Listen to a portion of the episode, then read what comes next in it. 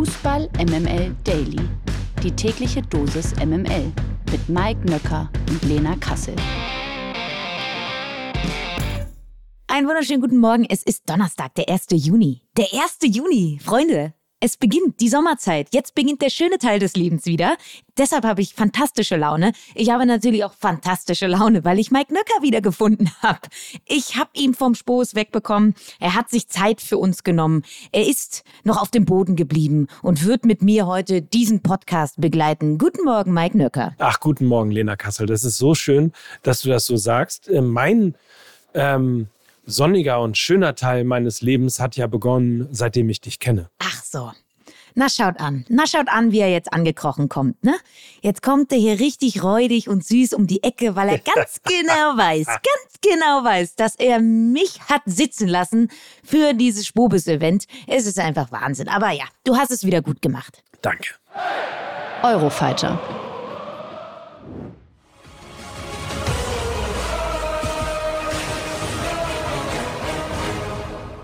So, und dann gucken wir natürlich auf den ersten europäischen Titel bei den Männern in diesem Jahr. FC Sevilla gegen AS Rom schafft es der Special One, the Special One, nach der Conference League auch die Europa League zu gewinnen. Wir schalten live um jetzt zu Lena Kassel. Ja, was soll ich sagen, Mike? Der FC Sevilla hat es wieder getan.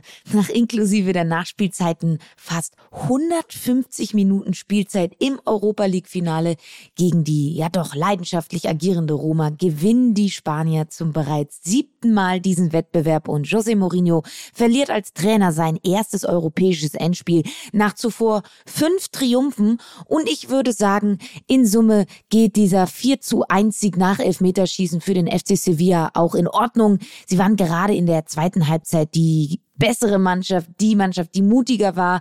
Auch wenn es dann im letzten Drittel ein bisschen unkreativ wurde, haben es viel über Flanken probiert, immer wieder versucht, da über die Flügel durchzubrechen. Und das war irgendwann sehr, sehr vorhersehbar und natürlich auch leicht für die Roma zu verteidigen. Ähm, und trotzdem finde ich, dass der FC Sevilla sich das in Summe und auch wenn man die Reise in diese Europa League betrachtet, schon auch verdient hat. Sie haben versucht, Fußball zu spielen und dafür wurden sie eben belohnt mit dem Europa League Sieg und ich sag mal so, ich hasse den Fußball von José Mourinho, aber ich liebe ihn als Typen und deshalb muss ich sagen, ein, ein bisschen von meinem Herzen hätte natürlich ihm auch diesen Triumph gegönnt. Aber rein sportlich geht der Sieg für den FC Sevilla sehr, sehr, sehr in Ordnung. Gratulation dazu. moments than these, but I'm not feeling for myself. I'm feeling for the for the people. I'm feeling for my players, and uh, this for us is is our Champions League. Das Topspiel der Woche. Zumindest vom Spannungslevel dürfte dieses Spiel heute Abend absolut top sein. Der VfB Stuttgart empfängt den Hamburger Sportverein zum Relegationshinspiel. Auf der einen Seite also ein Bundesligist, der am letzten Spieltag den direkten Klassenerhalt verpasste. Auf der anderen Seite der Tabellendritte der zweiten Liga, der zwischendurch schon minutenlang den Aufstieg gefeiert hat. Emotional waren das also für beide Clubs durchaus emotionale Tage. Kann man so sagen. Lena, konzentrieren wir uns aufs Sportliche und blicken drauf. Wer hat heute Abend die besseren Karten? Ich würde eigentlich sagen, dass es ein komplett offenes Spiel ist. Ähm, fangen wir mal damit an, was für Hamburg spricht. Ähm, der fußballbejahende Ansatz vom VfB Stuttgart macht es für den HSV leichter, seine auf Ballbesitz ausgelegte Spiel-DNA auf den Platz zu bringen, weil es eben Räume zwischen den einzelnen Ketten vom VfB geben wird. Das wäre, glaube ich, beim FC Augsburg und auch beim VfL Bochum, die ja eher tief stehen und auf Konter lauern, etwas anders gewesen. Also vom Grundsatz her ist der VfB Stuttgart eigentlich das bestmöglichste Los, was der HSV hätte bekommen können. Weil, wenn der HSV seine Stärken im Ballbesitz ausspielen kann und den Gegner beschäftigt, damit er wiederum seine, seine Stärken nicht ausspielen kann, dann ist der HSV einfach richtig schwer zu schlagen. Aber der Spielstil von Tim Walter ist angreifbar, weil er eben ausrechenbar ist. Das hat man auch in der letztjährigen Relegation ja gegen die Hertha gesehen mit einer gewissen Grundaggressivität auf den Ball plus Standards und Flanken von außen kannst du dem HSV wehtun. Der VfB Stuttgart, und das denkt man immer so gar nicht, gehört zu den zweikampfstärksten Teams in der Bundesliga. Platz drei in der Statistik gewonnene Zweikämpfe und Sie haben mit Borna Sosa natürlich einen herausragenden Flankengeber und mit Girassi aus dem Spiel heraus und mit Mavropanos beim ruhenden Ball herausragende Abnehmer im Strafraum. Also es ist für mich ein offenes Spiel. Ähm, es gibt Sachen, die für den HSV sprechen. Das habe ich gerade gesagt, weil es auch Räume hinter der Kette vom VfB Stuttgart geben wird und auch Räume zwischen den Ketten. Es gibt aber auch Argumente für den VfB Stuttgart und ich weiß, ich höre mich jetzt an wie Uli Potowski. Ich habe aber versucht, die beiden Pros und Kontras zumindest versucht zu evaluieren. Ich hoffe, ihr versteht, was ich meine. Es ist ein Topspiel und es ist ein Spiel, was einen offenen Ausgang hat. So, Anpfiff der Partie 2045. Sky und Sat1 übertragen live. Ein Schuss, ein Tor, die Werbung. Wir begrüßen einen alten Bekannten, nämlich Jobrad. Hello again, sc.jobrad.org. Das ist eure Adresse für Nachhaltigkeit, für Mobilität, für Fahrräder, Lena, für, für einfach individuell, ich sag mal, die Mobilitätswende selber zu machen. Ja, und vielleicht ist dem einen oder anderen Jobrad auch schon mal ins Auge gesprungen, denn Jobrad ist Hauptsponsor des SC Freiburg. Also zwei Freiburger Originale sind da zusammengekommen und sind schon lange Profis in Sachen Nachhaltigkeit. Und du kannst dir bei Jobrad eben dein Traumrad als Dienstrad aussuchen und dabei äh, echtes Geld sparen. Alle Infos findest du bei deinem Arbeitgeber oder eben auf sc.jobrad.org. Und ich sag mal so, du kannst dann eben dieses Jobrad aber nicht nur auf dem Weg zur Arbeit nutzen. Nein, du kannst es natürlich auch in deiner Freizeit nutzen. Du kannst damit irgendwie deine Gesundheit auf Vordermann bringen. Du kannst dich fitter machen, Ausdauertraining. Ins Stadion fahren. Ins Stadion fahren. Und ich sag mal so, Na? wir haben ja schon das ein oder andere Mal hier über Christian Streich gesprochen. Ich habe gesagt, er ist so ein bisschen der glitzernde Panini-Sticker in der Trainerwelt des modernen Fußballs. Und er ist auch Vorreiter in Sachen Nachhaltigkeit, denn er nutzt sein Fahrrad ziemlich häufig, nicht nur um irgendwie zum Training zu fahren, sondern tatsächlich nimmt er das auch teilweise mit auf Auswärtsfahrten, um dann irgendwie ja die jeweilige Stadt dann mit dem Rad zu erkunden. Also auch Christian Streich ist in dieser Sache Vorreiter und wir unterstützen natürlich die Mobilitätswende und das Thema Nachhaltigkeit und deshalb freuen wir uns sehr, dass Jobrad unser neuer Partner ist und von daher fühlt euch animiert dazu, da einfach mal vorbeizuschauen auf sc.jobrad.org oder informiert euch einfach bei eurem Arbeitgeber, ob sie vielleicht auch sowas anbieten wie Jobrad und dann könnt ihr euch eben ja bis zu 40 Prozent günstiger als eben ein Fahrrad zu kaufen, einfach ein Fahrrad leasen. Ist doch toll. Fantastisch.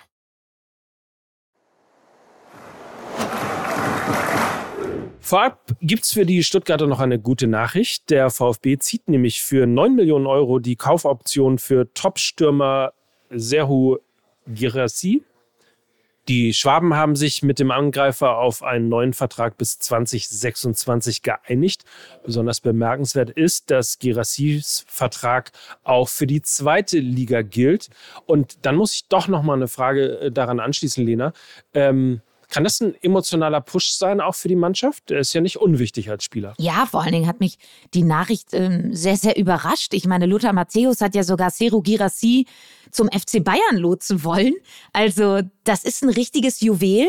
Und ich habe ja auch eigentlich gedacht, dass er die Lebensversicherung für den Abstiegskampf ist. Und ich hätte auch niemals damit gerechnet, dass der VfB Stuttgart tatsächlich noch in die Relegation rutscht. Und er ist ein Stürmer von seinem Potenzial her, was äh, welcher definitiv internationales Topniveau hat. Und dementsprechend, dass dieser Vertrag auch wohl für die zweite Liga gilt, ist schon wirklich eine riesige Überraschung und sicherlich auch emotional anzündend für diese Mannschaft, ganz klar. Theoretisch geht natürlich auch noch die Variante, du kaufst ihn für 9 Millionen und verkaufst ihn dann für 20, 25. Geht natürlich auch. Nur um es mal gesagt zu haben.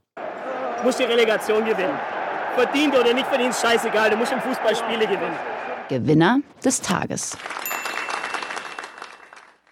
Beziehungsweise ganze 28 Gewinnerinnen gibt es seit gestern, denn Bundestrainerin Martina Voss-Tecklenburg hat den vorläufigen Kader für die Frauen-WM 2023 in Australien und Neuseeland benannt, ohne die langzeitverletzte Julia Gwynn. Aber mit Mutter Melanie Leupolz gehen die Fußballerinnen des DFB in die WM-Vorbereitung. Das Team der Vize-Europameisterin wird von Kapitänin Alexandra Popp und Stammkeeperin Merle Froms vom VfL Wolfsburg angeführt. So, du hast dir den Kader angeguckt. Äh, Gibt es mit Blick auf den Kader etwas, was dir besonders positiv auffällt? Also sowohl Positives als auch Negatives. Fangen wir aber mal mit dem Positiven an. Es sind 20 Vize-Europameisterinnen im Kader. Also die Mannschaft, die im vergangenen Jahr uns alle so begeistert hat, ist im Kern nahezu vollständig mit am Start und ist absolut konkurrenzfähig und auch ein Favorit auf den Titel, würde ich sagen. Einzig der verletzungsbedingte Ausfall von Julia Gwynn, den du ja schon angesprochen hast, und auch der verletzungsbedingte Ausfall von Linda Dallmann ist schon ein Rückschlag, weil das gerade technisch mit einer der stärksten Fußballerinnen im deutschen Kader waren. Also das ist spielerisch schon ein Rückschlag. Was mich ein bisschen verwundert hat, sind zwei Personalien, die nicht mit auf der Liste stehen. Das ist zum einen Maximiliane Rall. Sie hätte den Ausfall von Julia Gwynn meiner Meinung nach eins zu eins auf der rechten Verteidiger Verteidigerposition äh, besetzen und ersetzen können. Sie ist international top erfahren, immerhin auch frisch gebackene deutsche Meisterin mit dem FC Bayern München und hat eine sehr gute Balance zwischen Offensive und Defensive. Jetzt hat man für diese rechte Verteidigerposition eigentlich nur noch Nicole Anjomi, die aber ihre Stärken eigentlich nur in der Offensive besitzt und nicht so sehr in der Defensive. Dann gibt es da noch Spielerinnen wie Kathi Henrich, die auch rechts verteidigen kann. Die braucht man aber eigentlich in der Innenverteidigung. Dann hat man noch Sarah Dorsun und Kleinherne. Das sind aber auch eigentlich gelernte Innenverteidigerinnen. Also die Nichtnominierung von Rall kann ich nicht so ganz nachvollziehen. Das gleiche gilt auch für die Nichtberücksichtigung von Torhüterin Mala Groß. Sie ist die Stammtorhüterin beim deutschen Meister aus München, hat äh, mit Abstand die wenigsten Gegentore in der Liga kassiert, haben wir auch schon hier drüber gesprochen, hat sich schon gegen Topmannschaften wie Arsenal und Barcelona bewiesen und gilt wirklich als riesiges Talent. Sie hätte sich, also ich hätte sie in jedem Fall mitgenommen, auch um sie an die Nationalmannschaft heranzuführen. Sie ist ja immerhin erst 21 Jahre alt und ich glaube, so ein bisschen Turniererfahrung hätte vor allen Dingen ihrer Entwicklung gut getan. Und ich glaube, da hat Martina Voss-Tecklenburg gerade auch im Hinblick auf die Zukunft ein bisschen was versäumt. Also das sind zwei Personalien, die die, die ich auf, der, auf dieser Liste vermisse und die ich auch nicht ganz nachvollziehen kann. Auch das noch. Bleiben wir noch mal kurz bei den DFB-Frauen. Die Kadernominierung wurde nämlich von heftigen Auseinandersetzungen, man könnte auch sagen von heftigem Ärger mit Meister Bayern München überschattet. Der DFB wirft den Bayern Wortbruch vor, das ist ein Zitat, weil die Spielerinnen des FC Bayern erst mit drei Tagen Verspätung zur WM-Vorbereitung entsendet werden sollen. Zitat, sie haben Wortbruch begangen. Für mich ist das sehr, sehr enttäuschend. Die Gründe sind für uns nicht nachvollziehbar. Das sagt der sportliche Leiter der Nationalmannschaften, Joti Shaxialexio. Die Entscheidung des FC Bayern führe einen Teil der Vorbereitung ad absurdum. Das sei dem DFB gegenüber nicht wertschätzend und respektlos gegenüber anderen Vereinen. So heißt es weiter. Kann man das unterschreiben? Ja, irgendwie so eine total komische Nummer. Ähm, man kann wirklich sagen, dass der FC Bayern jetzt auch im Frauenbereich eine nicht allzu gutes, eine nicht allzu gute Performance abliefert. Ähm, es gibt für mich jetzt auch nicht wirklich einen Vorteil für die Bayern durch die Entscheidung, dass sie ihre Spielerinnen später zum DFB schicken, sondern es wirkt zumindest von außen eher so wie das Ausüben von Macht.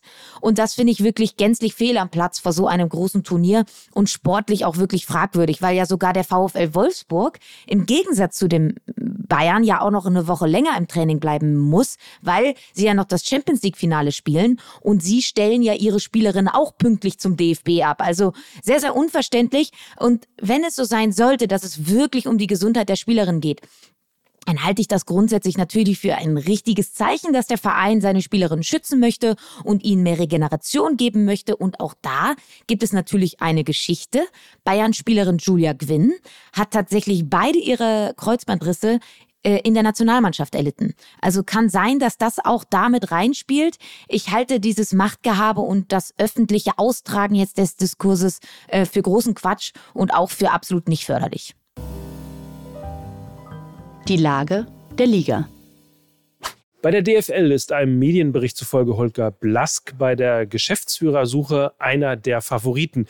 Wie die Bild berichtet, soll der DFL-Aufsichtsrat mit dem derzeitigen DFB-Geschäftsführer für Marketing und Vertrieb Gespräche geführt haben. Vor seinem Wechsel zum DFB war Blask bis 2020 mehrere Jahre bei der DFL tätig und dort unter anderem Mitglied der Geschäftsführung. Beim DFB ist er unter anderem für die TV-Rechte und deren Vermarktung bzw des Verkaufs zuständig und hat für den Verband zuletzt mehrere große Verträge abgeschlossen. DFL-Aufsichtsratschef Hans-Joachim Watzke hatte jüngst angekündigt, im Juli einen neuen Geschäftsführer vorzustellen. Nach dem Abschied von Donata Hopfen Ende vergangenen Jahres führen noch Oliver Lecky vom SC Freiburg und Axel Hellmann von Eintracht Frankfurt übergangsweise bis Ende Juni die Geschäfte. Jan Christian Dresen, der neue Vorstandsvorsitzende des FC Bayern München, hatte eine Anfrage der DFL für die Übernahme des Spitzenamtes abgelehnt. Die Fußball MML Presseschau. MML Presseschau.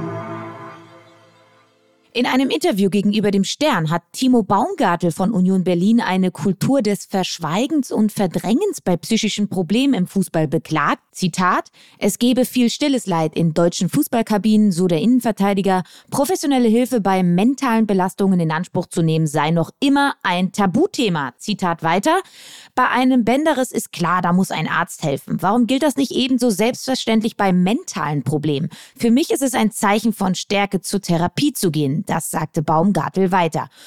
Profifußballer sind am Ende Ich-AGs, selbst in einer funktionierenden Mannschaft. Deine Probleme interessieren die meisten Teamkollegen nur, solange sie selber gut spielen. Läuft es bei ihnen schlechter, haben sie oft keinen Kopf mehr für deine Sorgen. So Timo Baumgartel weiter.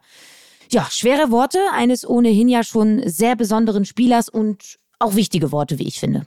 Total. Kann ich übrigens als äh, Podcaster mit mentalen Problemen manchmal nur unterstützen wird zu wenig in die Öffentlichkeit getragen und vor allen Dingen gibt zu wenig Akzeptanz aus der Öffentlichkeit. Morgen gibt es eine neue Folge mit gleich zwei Gästen. Ja? ja. Wir sprechen über das DFB-Pokalfinale der Männer und wir sprechen über das Champions League-Finale der Frauen. Und ihr dürft euch da wirklich auf zwei tolle Gäste freuen. Wird ein Knaller. Wird Knaller, na klar. Ja. Und jetzt entlassen wir euch in einen hoffentlich sehr sonnenreichen Tag. Macht es euch fein.